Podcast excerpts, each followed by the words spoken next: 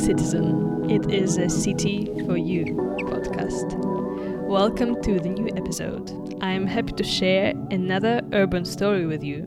Listen in and feel free to get back to me through Instagram, Facebook, Patreon, whatever you want, with your comments and to share this episode with someone who you think might be inspired by it. All the necessary links and a short teaser are in the description of this episode. The rest you will hear right now. Enjoy. And remember to notice how a city for you will change after you've listened to this story of a city in a day and night modes. So, thank you so much for being here with me now, recording the podcast. Thank you for having me. Hmm. Can you talk a bit about yourself, explain who you are to our audience, and then I'll start asking you these five questions about the city. Sure. Uh, my name is Kirsten Hinder.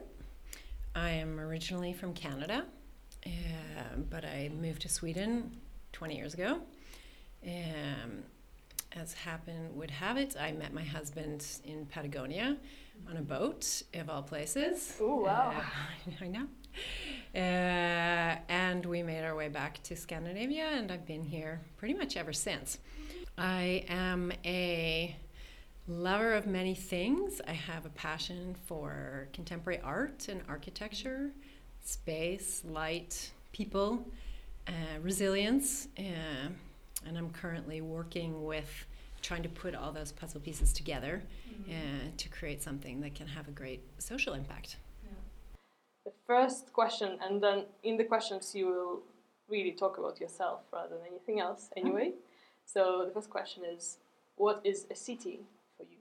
A city for me is, I think, I tend to think often in terms of form uh, and in my mind, I visualize a city as something that is more organic and a, a dance than it is a grid. Uh, and that's sort of interesting because I come from Toronto, which is a big North American city and has been based on a grid. Uh, but um, I prefer this the way that North America or that European cities are less structured in terms of the grid mm-hmm. and leave more things to chance. I guess that's probably because most European cities are much older mm-hmm. than North American cities and they've been built in ways that have sort of grown organically mm-hmm. rather than having been planned from the beginning. But um, so I would say organic and more of a dance. Um, then I would also say uh, that cities that are undulating and have lots of highs and lows, mm-hmm. uh, I like because it gives you the possibility to have a great perspective over things. Mm-hmm. And it keeps you open minded. Sometimes you're down low, sometimes you're up high, sometimes you're in between. Uh, but I think it's nice not to get everything at once. It sort of creates more of a potential for discovering uh, things in a nice way. Um, then I would say that I love cities that are compact and not sprawling mm-hmm. uh, because often it means that you can walk everywhere. Um, and it also means that the energy is very concentrated. Mm-hmm. Um, I like nature to be at the doorway of the city and integrated within the city, but I like to feel that you're in a city center mm-hmm. and that mm-hmm. you can walk everywhere, and it makes it very accessible to me to be able to explore it by walking.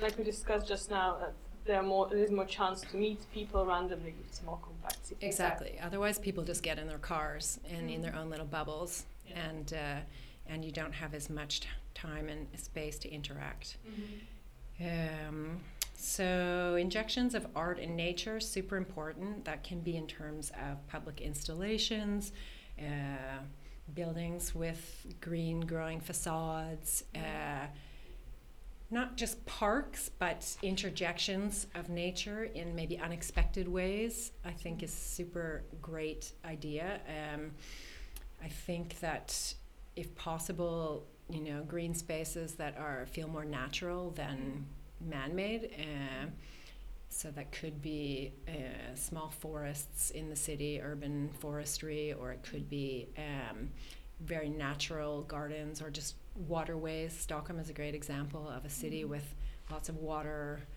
this collection of islands, lots of good green spaces, but I think there could be even more creativity there. And maybe sort of more dialogues between urban planning and um, and uh, art installations or um,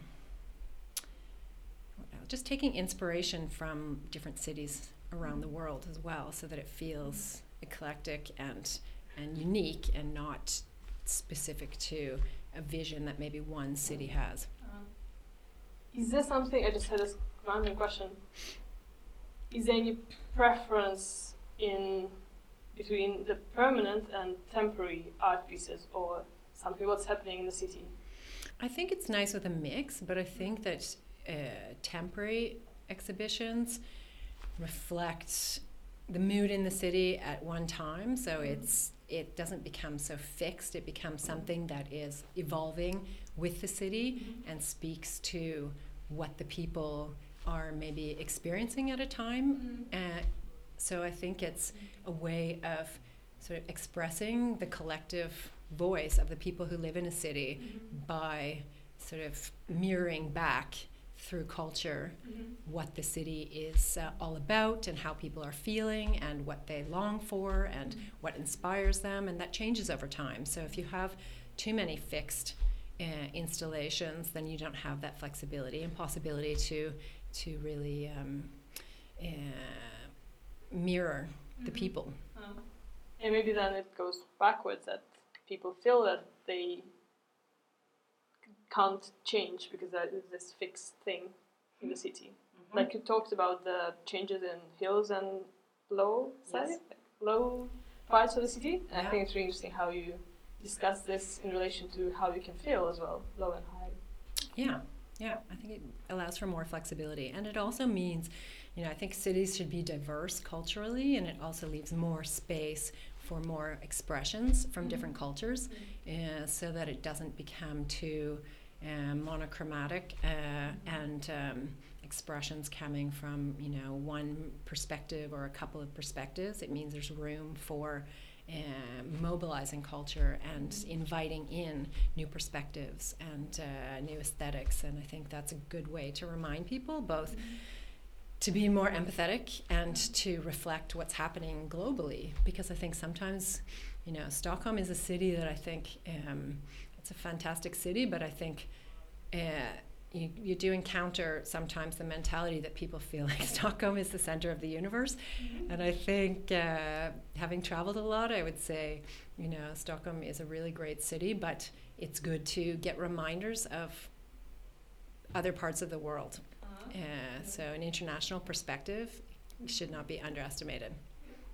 Yeah, I guess just to summarize, that I'd say that uh, the city somehow a confirmation that we exist, right? Because it's like a multisensory experience. And when you're in the city, you get energized, you get uh, inspired, maybe you get overwhelmed, you get challenged. And all those things are indicators that we're alive and that we exist and that, you know, tomorrow will be another day.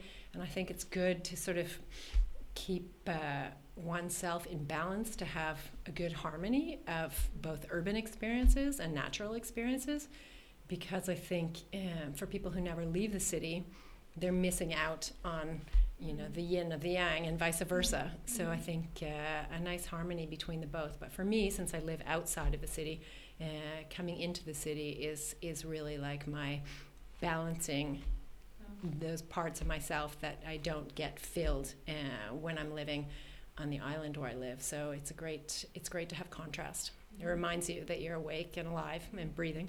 Mm-hmm. Wow, beautiful. Thanks so much for this reply. You're welcome. The next question is What are you for the city? I think to touch back on um, this international perspective that I mentioned earlier, I think having come from a different place and having lived in lots of different cities, I think I can bring an international perspective. Mm-hmm. Um, I think I'm an open and curious person, so I think I can also bring uh, sort of a critical eye to urban planning, uh, which is generally positive, but I can also maybe pick up on things that could be improved. And I think we're all responsible for collectively contributing to our cities uh, in positive ways to make them uh, the best places we can to make them accessible for people and to make them um, allow people to reach their full potential because that's what it's that's what it means to be sustainable right? It's not just about uh, climate issues or uh, production lines or um, large corporate profiles. It's about each of us individually being sustainable. And in order to do that we need to have access to different things that our city can give us um, which doesn't limit us uh, but rather helps us grow and blossom into sustainable individuals. So I think um, that awareness that I have, uh, which I, th- I, know many people uh, in Stockholm share, gives me, um, you know, an advantage to be able to bring that energy and awareness.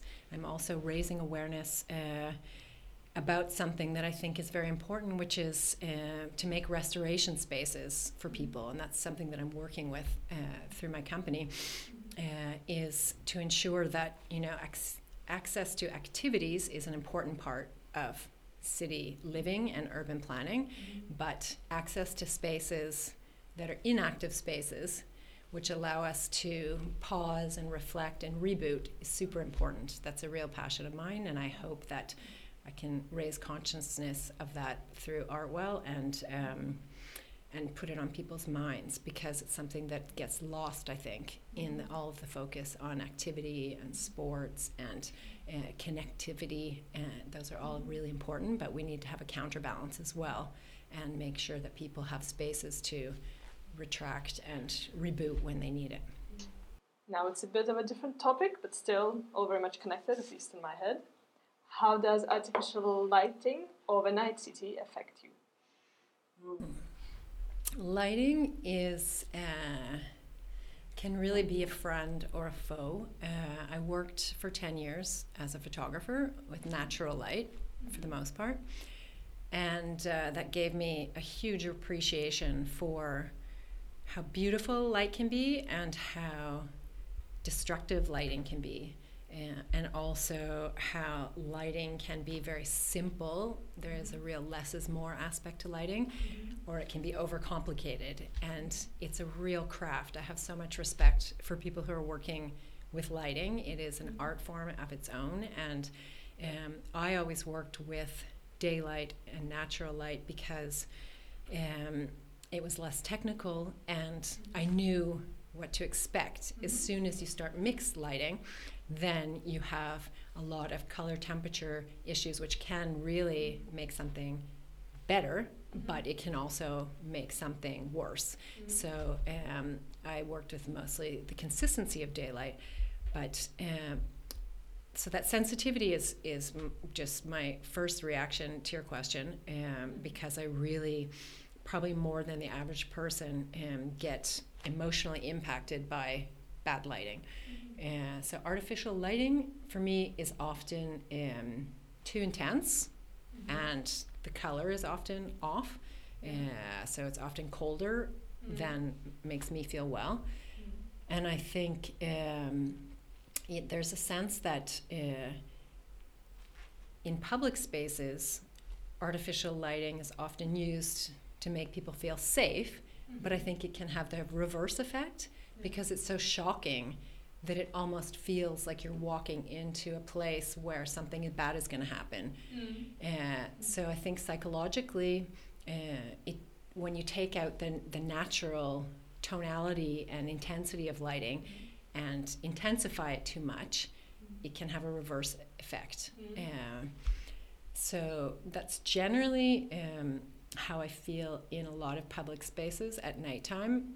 Mm. but when you pass through a park or down a lane or you're in a square where the lighting has really been well thought through and it's just natural and gives you a good feeling that is more in keeping maybe with your circadian rhythm, mm-hmm. then you recognize it. It's like a bodily reaction for me that I, you know, sometimes I have to stop and think, why does this space make me feel good? And then I'm like, oh, it's because the lighting is good. So, um, huge respect for uh, lighting, especially in public spaces. And uh, I think there are a lot of great people working with that, and I hope that that becomes even more and more part of urban planning agendas uh, from an early stage so that uh, so that there's lots of space in budgets for it and and that it's something that people are bringing in uh, from the beginning of projects and not just as an afterthought because I think I suspect and think that that probably happens uh, where it becomes an afterthought and there isn't a huge budget left for it Mm-hmm. and that's a shame Yeah, but I think it's changing, and from my perspective, it feels like it's growing, and people are getting more and more aware that it really impacts them. Mm. Do you have any examples of places where you felt good with the lighting? Yeah, not really. Uh, it's uh, the the positive examples that I have would be s- situations where you're in a public space, uh, and it's darkness surrounding, but there's a great community feel, and there's small lights that just feel like warm and friendly and eclectic. Uh, so it might be like a rooftop experience or very localized. But in terms of larger public spaces where I've thought, oh, this lighting in this park or in this square is uh, is fantastic. Uh, those experiences tend to be more daytime related, where it's a combination of shadow and architecture and light and sort of a dance or a, a spell between them, uh, because it brings out. You know, you see the passage of time due to the shadows uh, moving and you f- see stark contrasts, which I think can be really fantastic from a visual perspective and add a lot of character to a cityscape. Uh, so in the nighttime, since I live on an island in the archipelago, the the best lighting for me is when none of the neighbors have any strong lighting coming from their houses, and you can just see small hints of people or a community around you, but it's really the sky that you see as your night lighting uh, because the stars that's something that's interesting from a urban versus um, uh, country perspective is uh, the fantastic lighting that comes from the sky gets lost in the city because of course the city lighting overwhelms the natural lighting coming from the sky. So i think that's uh, an interesting thought. We should maybe have places where we can block out all the city lighting and just look up at the sky even from the city. Mm-hmm. You picked up on many things that we discussed in our lectures as well. ah. Even circadian rhythm, and the fact that we miss dark sky, and now there are associations that try to bring darkness back into the city, art projects as well. ah I can maybe nice share some yeah of them. that would be great Interesting. yeah Let's move on. yes Now, I will ask you to describe your idealized day in your ideal city, Mhm. and then we'll move on to the idealized night. So now it's just daytime when light is on. Yeah, so my idealized daytime city experience would be won't be specific maybe about a city, but um, it would be someplace coastal because I love the wind and being close to water.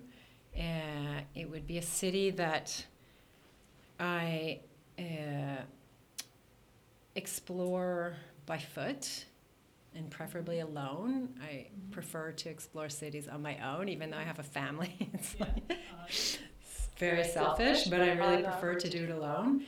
Um, it would be I would stay above ground and not have to go on any underground transportation. If I couldn't walk, then it would be some kind of monorail or above ground transportation. Um, I find that uh, if you go down into a subway system uh, or a train system that's underground, you get so disoriented and you miss all the best bits in between. So it's like going from A to Z and skipping all the letters of the alphabet, which I hate. Uh, so I like to stay above ground and and explore without any real preconceived ideas about what the day is going to bring. Um, very open. I would hopefully have some nice cultural experiences, which could be inside or outside. Um, I would hopefully enjoy some good food um, because I love food, and that would be nice to sit outside and eat. Um, it would be nice weather and um, yeah, just a nice mix of urban experience with good injections of culture and some nice nature and uh, nice breezy coastal day somewhere. Really nicely described now. I feel it. Ah, yay! you can feel some breeze. now you can describe to me your idealized night, your ideal city. Can be different Mm. place, different.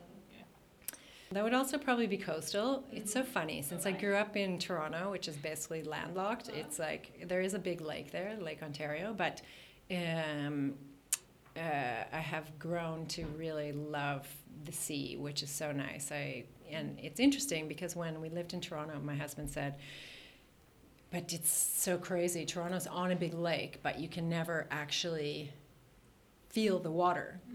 So he used to cycle from where we live down to the lakeside and find a vantage point where he could actually look out and see some kind of horizon, which you don't think about when you grow up in a city like Toronto. You just think, okay, there is a big body of water there, but you live several kilometers from that water, so you don't really experience it. Whereas in Stockholm, water is everywhere. And not only that, now I'm living by the water outside of Stockholm, so um, I have a real appreciation uh, for the coast. Uh, so in the nighttime, I would be in company. I don't need to be alone at night. I think it's nice to have like a social aspect, and that could be family or friends. Um, some good food experience, sitting outside. Um, ideally, it would be warm weather because I feel like that's something that uh, you don't really get the heat in Stockholm as much as I would like. In Toronto, the summers for people who are living there, they would say oh, it's horrible, it's so hot and humid. But I love to be able to sit outside in the middle of the night in like a tank top and shorts and not get cold. You don't never need any layers with you. It's just hot. It's like a wall of hot heat. Um, so it would be very hot, which I love. Uh, and um, yeah, I think just this, you know, sensory experience that includes everything from taste to smell to vision to hear everything just creating an immersive experience in that little microcosmic situation. So whatever it is that you really feel like this tapestry of all these senses just overwhelming you almost. And it's nice to feel there's chatter that music somewhere there's people somewhere there's um, just a good vibe and, and lots of different um, moods and lights and and um, yeah, almost like a musical experience. It would be. I heard some time ago about this way of being aware of the present moment, and then it was about that now it's the moment when I can hear, see, feel at the same time, and then mm-hmm. usually in the memory when it's gone. We don't remember all of these, but what you just described, it's also this multi-sensory experience that mm. would be very much in that moment. Yeah, I think so. And probably for me, as it probably is for everyone, the different sensory experiences that I've captured in my lifetime mm. of traveling and living in different cities you know there's little elements of those things that you know i was living in sydney when i was quite young and uh, so things would come from there and then i lived in france and there would be things that came from there and then i lived in bolivia and you know so all of these different um, different there would be some new york in there so it's a really a personal tapestry of all of these sensory experiences that you've loved and committed to memory and that they come back somehow and um, and uh, make you feel at home in this maybe it's a new place but the familiarity sort of there's a red thread somehow i think in the memory that you have associated with your senses to uh,